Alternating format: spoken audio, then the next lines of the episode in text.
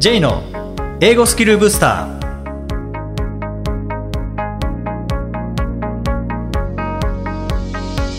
こんにちは J こと早川浩二ですこんにちは、アシスタントのあきです。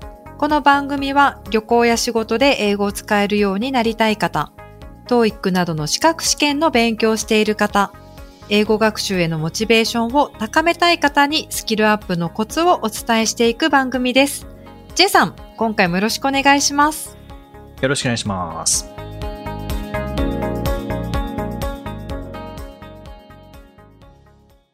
えー今回は分かりやすく話す技術というテーマでお話ししたいんですけれども、アキさん、この分かりやすさって何ですかね、そもそも。ちょっと抽象的な表現ですよね。わかりやすいって。そうなんですね。あの人の話分かりやすいとか、あの人の話分かりにくいとか、この説明分かりやすい、分かりにくいとかってまあ分かりやすい、分かりにくいってよく使う表現だと思うんですけどね。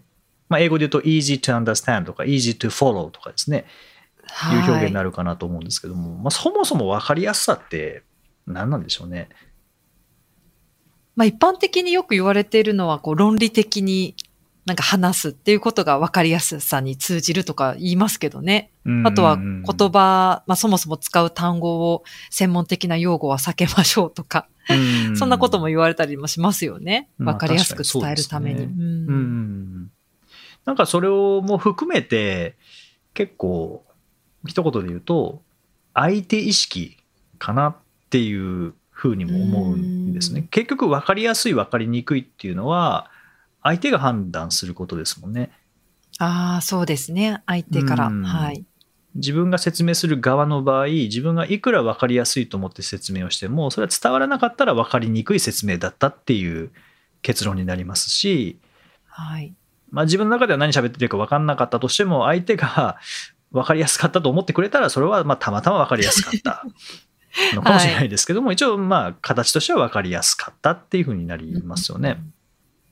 でこれはもう英語だから日本語だからっていうところではないと思うんですね。もう言語力みたいなところだと思うんですけども、はい。まあ、一つはもう相手の立場に立って説明をする、まあ、相手意識で説明をすることかなって思うんですけどもこれ、まあ、前にもお話ししたことあるんですけども、まあまあ、あの元ソフトバンクの監督の工藤公康さんのはい。講演を聞きに行った時に工藤さんが解説の時に意識しているものがあるっていうお話されてて、はい。でそれは何かっていうと接続詞を使うっていうこと。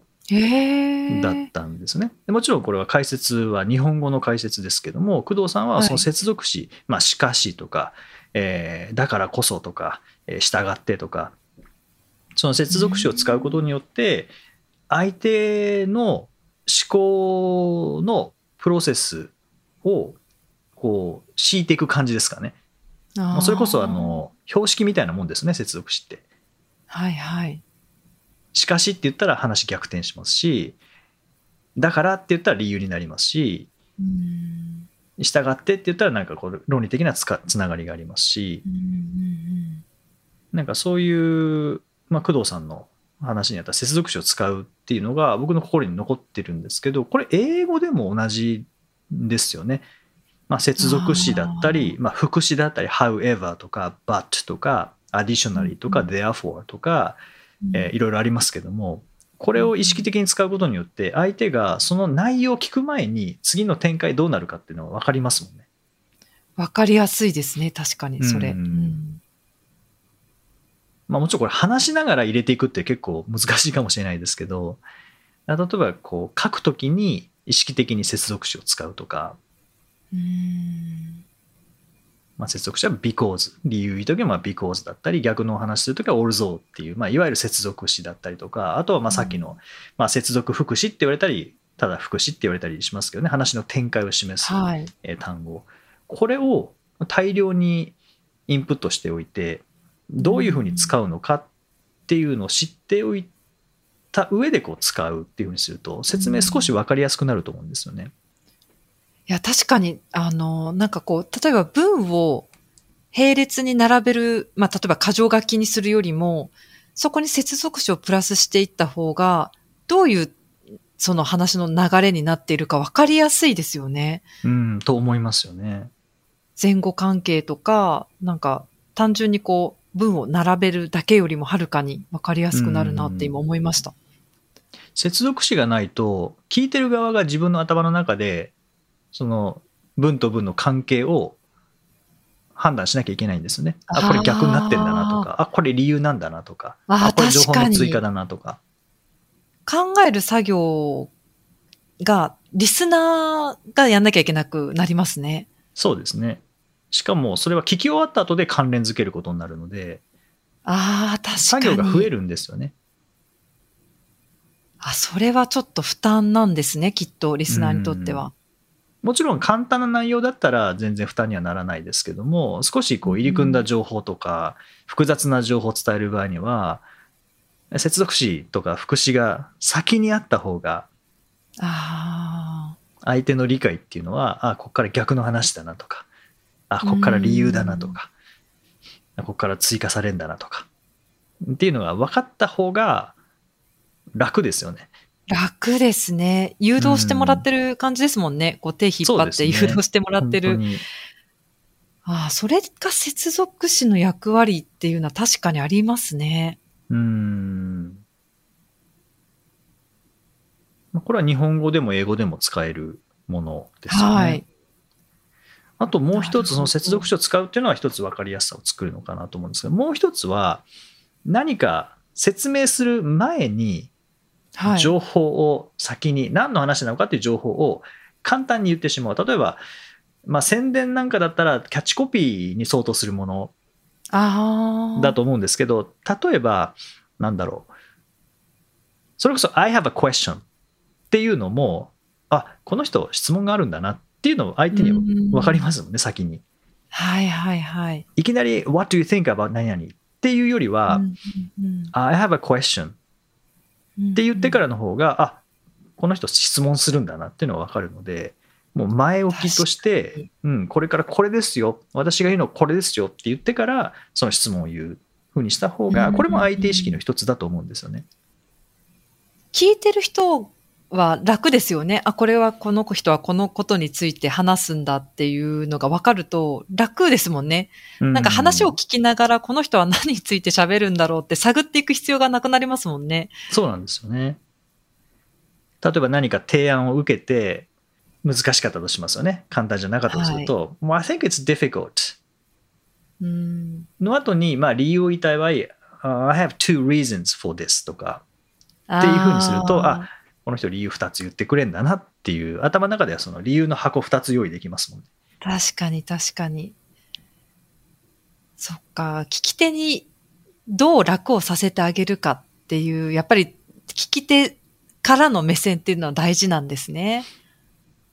だと思いますね。特に英語って、あの話し手が全責任を持って聞き手を理解させなければいけないっていう言語なので、だから聞き手がどう思うかにこう委ねずに自分が最後まで、まあ、カーナビで言えばもう案内していって駐車場のもう向こうから 2, 2 番目が空いてるのでここに入れてくださいっていう その駐車場まで指定するそこまで、えー案内するナビをするっていうのが、まあ、英語の説明だと思うんですよね。そういうナビがあったらいいですね。普通は周辺で終わっちゃう。あれ辺ももどかしいなって思いんですよはい。うん。目的地に近づきました。案内を終了します。うわわわわえーなりますもんね。どこどこどこ最後自分で見つけなきゃいけないので。そう、あれちょっとなんかどうにかならないのかなって思ったりします。うん最後までそうですね、誘導してほしいですね、できれば。はいやっぱり家に帰るまでが遠足ですからね。駐車場に入るまでがナビゲーションですもんね。うん。説明っていうのも、その駐車場に入れるまで話し手が責任を持って伝えてあげる。っていう意味ではうん、まあ、英語の方が、その察する文化では全くないので、日本語っていやそこまで言わなくても分かるよねっていうところで止めますけど英語ってそこまで言わないと相手勘違いする可能性があるのであればもう全部それこそ駐車場まで連れてって言ってあげなきゃいけないんですよ。うんうんうん。最後で勘違いする可能性もありますもん。ね。最後の締めくくりのところで。そうなん。ですよね。日本語だったらもうここまでで十分っていう場合も、英語の場合は、で、つまりどういうことなのっていうところまで言わないと、分かりやすさが出ないっていうのは結構あるので、そうですね。うんまあ、ここは文化的な違いですよね。確かに。意外と日本語は曖昧でも伝わる部分がありますけど、単うん英単語になった場合、結構詳しく英単語言っていかないと伝わんないってありますよね。ありますね。本当に難しいってなった場合じゃあ、その難しいってどういうことなのかとか、うん。シンプルって言った場合じゃあシンプルってつまりどういうシンプルさなのかとか、なんかそういう説明まで加えないといけない場面っていうのは結構ありますもんね。そうなんですようね。んまあその結果話す量が増えるっていうのはありますし、で話す量が増えた結果、まあ英語が上手くなるっていうのもありますもんね。あと伝わりやすくなるっていうのもありますもんね。伝わりやすくなる。そうですね。なので、日本語でいつも曖昧な言葉を使ってる人が、英語苦手っていうのはすごいよくわかるんですよ。結構、日本語崩して話してる人って多いので、それを英語に当てはめようとすると、そうはうまくいかないので、そこで苦労する方って意外といるんじゃないかなって思います。そうですね。まあ一言で説明しようとせずに、まあ、二言、三言、もう分けてもいいので、そうですね。具体的に説明してあげないと伝わらないっていうのはありますよね。うーん。あと、そのさっきの質問するときには、I have a question って言ってから質問するっていうのもありましたし、なんかこれから何を喋るかって、例えば、あ Let me explain in detail とかって言ったら、あ、これから具体的に説明してくれるんだなっていうのが伝わりますからね、先に伝わるので、そういうのなしでいきなり具体的な説明するのも、まあ、いいのかもしれないですけど、えーここから細かく説明しますねって言ったら、あ、細かく説明してくれるんだなっていう意識で待てますからね、聞き手は。前置きってそう考えると大事なんですね、本当に。うん、大事だと思いますね。僕よく研修なんかで言うのは、例えばはい立食パーティーでビールついてあげようかなって思った時に、ビールだけを持っていくと、ビール瓶だけを近づけていくと、その人はグラス自分で探さなきゃいけなくなるんですよね。ああ、はいはい。まあ行動させられちゃうんですよね。ビール瓶だけ差し出されると。はいはい、だからはい。グラスを一緒に差し出して、グラスを渡してでうんビール瓶をってなると、うんうんその人は、注がれる側の人はグラスももらってるので、で、あとははいビールを注ぐのをこう待つだけってなるんですね。うんでも極端な例で言うと、じゃあ焼きそばこの人に乗せてあげようかなって言って、焼きそばいきなり持ってっても、迷惑ですもんね。いや、いやお皿、お皿、お皿、お皿みたいになるので。そうですね。うん。なので、焼きそばお好きですか、例えば。で、あ、はい、好きです。で、なったらお皿を渡して、うーん。で、それから焼きそばですよね。前置きって結局、うん、このビールのグラスだったりとか、焼きそばのお皿だったりとか、っていう感じになるかなと思うんです差し出す順序みたいなね。感じなんですかね。と思いますね。で、その結果、喋る量は増えますけどね。でも、伝わる量も増えるので、あと、例えば、どうしても自信がない時とかは、えー例えば、correct me if I'm wrong, but なんとかなんとかとか、間違ってたら言ってくださいね。直してくださいね。でも、、つまりこういうことですかとかっていうと、こういうことですかっていうよりも、correct me if I'm wrong, but っていうのがついてる方が、あ、この人は間違ってるかもしれないという意識でちゃんと話してんだな。っていうのが伝わるので、この辺のなんか前置きっていうのも結構相手意識として使えますし、あーまあその結果分かりやすくなるか、伝わりやすくなるかなと思うんです。あ、それ、あるかもしれないです。この人はどういう意識を持って喋っているのかっていうのが分かると、なんかこう、聞きやすいですよね。そうですね、その、まあその人の理解度っていうのも、ここで分かりますからね。はいはい。ちょっと勘違いしてるかもしれないんですけど、つまりこういうことですかっていうなんか前置きがあると、勘違いしてる可能性を本人も分かっていて喋ってるんだなってなりますよね。はいはい。うん。ちょっと話長くなるかもしれませんが、みたいな前置きしてると、あ、この人は長くは喋りたくないけど、でも、なんか話してるんだなとか、なんかそういうの、そういう前置きって大事ですよね。大事ですね。ついつい省きたくなりますけど、これ前にも話したかもしれませんがとか言うだけで、あ、この人はそういう意識があるんだなって思いながらき、なんか安心感ありますよね。そう。僕がポッドキャストで一番使う表現は、これ前にも話したと思いますがっていうのは、やっぱり一番使うのは、あの、これまた同じ話してんな、覚えてないのかなって思われないようにするためなんですね。でも聞いてる側としては、あ、そういう意識があるんだなってわかりますからね。なんか単純にいきなり新しいことのように話し始めてるわけじゃないって思いながら聞けるので、なんか安心感がありますね。はい、安心感というか、そうですね。なんだろう、安心感かどうかわかんないですけどね。はい。もう聞いたよってならないですもんね。ならない、ならない、そうですね。はい。うんわか、その、それをは分かってる上で話してくれてるっていう前提条件ができるので、はいなんかそこを責める気にはならないですもんね。まあでも、この、この放送、今回のこの放送が、えー、初めての方もいらっしゃるわけですからね。あ、んそうかでまあそういう方には前にも話したかもしれませんが、っていうのはそういう方も無視していただいて、はいはいはい。で、その後の情報を、まあ、初耳の情報としてこう聞いていただければいいですし、もうこれまでのこう何度も聞いていただいている方にとっては、また同じ情報になりますけどっていうところで、まあ一度その前置きがあれば、あ、またその情報ね、にもなりますし、でもそれでもあえて言うのは、その時の気分とか、その時の状態とか、その時によって、入り方変わるんですよね。同じ本でもどういうタイミングで読むかによってやっぱり入り方変わってきますし同じ話でもどういう自分の状態で聞くかによってやっぱ理解度も違いますし解釈も変わるんですよね。変わりますね。決して全く同じ情報として入ってくるかっていうと、そうじゃないですからね。そうなんですよね。そうそう。で解釈がやっぱ変わるっていうことは何回か同じ話をしてもいいっていうふうに思いますしあと同じ話をしても自分にとってはなんかもうこれ5度目ぐらいだなって思った話でも意外と人は聞いてないのでああ。あそれ初めて聞きましたとかって言われることもありますからね。相手が、そうですよね。その時の受け手の印象とかにもよって、記憶の残ってるかどうかっていうのも違いますしね。うん決して同じ話をすることが悪いっていうことではないですよね。そういうのを考えると。ではないですね。はい。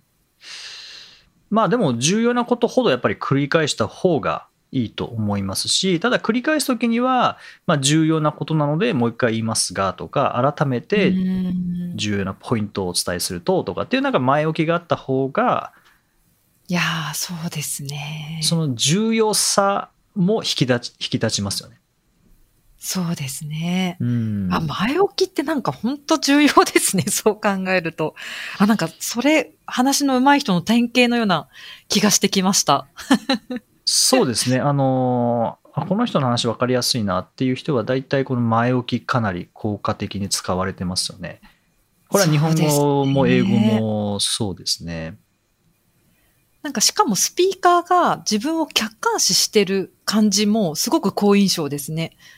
なんかこう前にも話したかもしれませんがって多分客観視ちゃんとできていて、夢中になってまた同じ話を繰り返してるんじゃないっていうことをちゃんと自分で分かった上で話してるっていうのも伝わるので、なんかすごく、うん、いいですね、その前そう置き。ですね。確かにそうですね。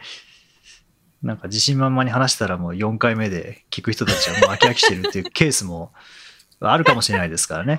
まあそのまま自信満々で4回目話すことは悪いことじゃないですけども、はいはい。でも大事なのは自信満々で話しているの4回目ですけど重要なんですっていうのをもう最初にまず知らせるために、はいはい。はい、これ何度もきもうお話しして、まあ、耳にタコできてるかもしれませんけどって一言があるだけでも、そこからの情報の重要度というかまだ変わりますからね。はい、違いますね。うんはい。ということで、ぜひ日本語、英語、限らず、まあ、その他の言語でもそうですけどね、この前置きっていうのがあると、えー伝わりやすくなりますし、それからまあ相手意識という意味では接続詞とか副詞を使うことで、まあ、標識の役割ですね、この後話がどういう展開になるのかというのを相手に伝えてから実際にその話をするというのも分かりやすさ、えーにつながりますので、ぜひあの意識してみてください。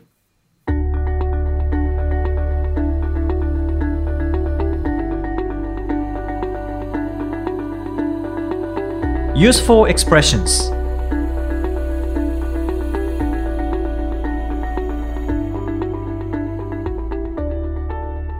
続いては英語の名言から学ぶお役立ち表現をご紹介いただきます。J さん、今回の名言は何でしょうか？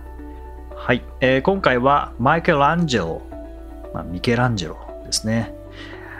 I saw the angel in the marble and carved until I set him free.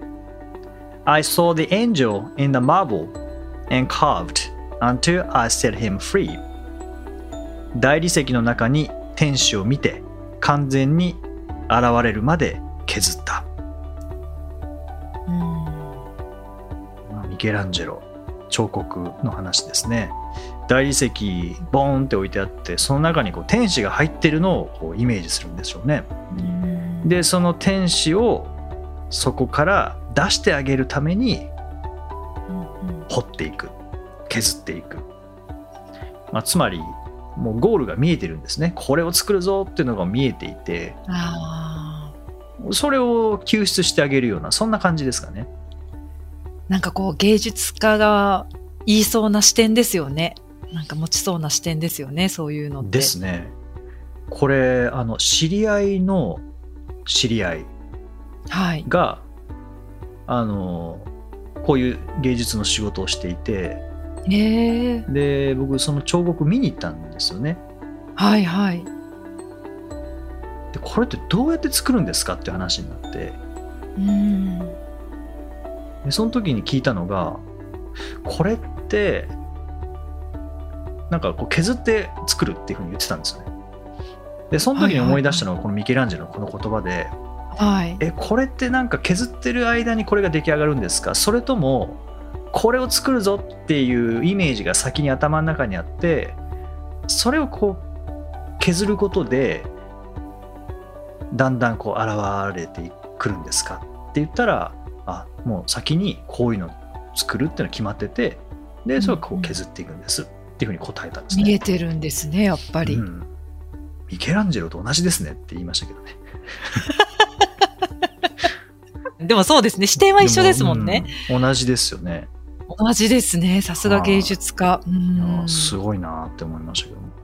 もうボキャブラリーのなさがまたあれですけど。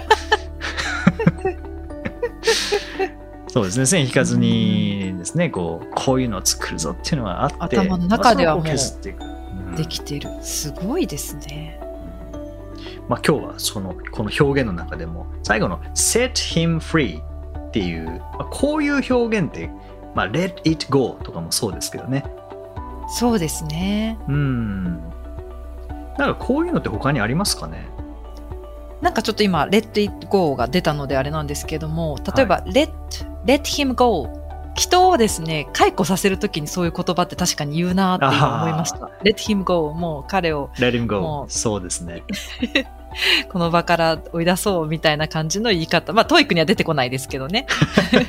そうですね うんうんですねもうクビにするってことですよねあ、そう、首にする。そうですね。うん首にしようみたいな時には go。let him go。ちょ fire ちょっと him 遠じゃなく曲したて。はい。そうですね let him go、うん、ちょっと回りくどい言い方ででも分かりやすいですよねはい。ちょっとこう、なんかダイレクトじゃないような言い方で表現してるっていう。はい。そうですね。まあ、こういうのも、なかなか自分から使う set him free とか、なかなか知らないと使えないですけどね。こういう表現。そうです。ねう。ん。すごく面白い表現。なんかあの、単語自体もそんなに難しくはないんですけどね。ただ、うん思いつかないですよね、こういう言い方を。そうですね。でもこういう表現ってやっぱり多いので、なんかここれってでもこう探すものでもないかなと思うんですよね。大量に英文を読む中で、あこういう表現あるんだっていう感じで見つけて、で、あいいなって思ったらこう使えるようにしていくっていうものだと思うので、はい。うん、また見た時にちょっと他にどういう例がいいいいのかっていうのはちょっと出てこないですけどもこう見た時にあこれいいなっていうのがあったらこう頭の中に入れていただいてそしてもうすぐに使うと、はい、もうそれこそなんか使うところをイメージして、えー、その状況を無理やり作って使うっていうこのミケランジェロ的な、うん、使い方っていうのもありですよね。そうですねそうですね。はいぜひミケランジェロな感じで、まあ、英語を使っていただけたらと思います。はい、第百二十七回をお送りしました。ジ J さん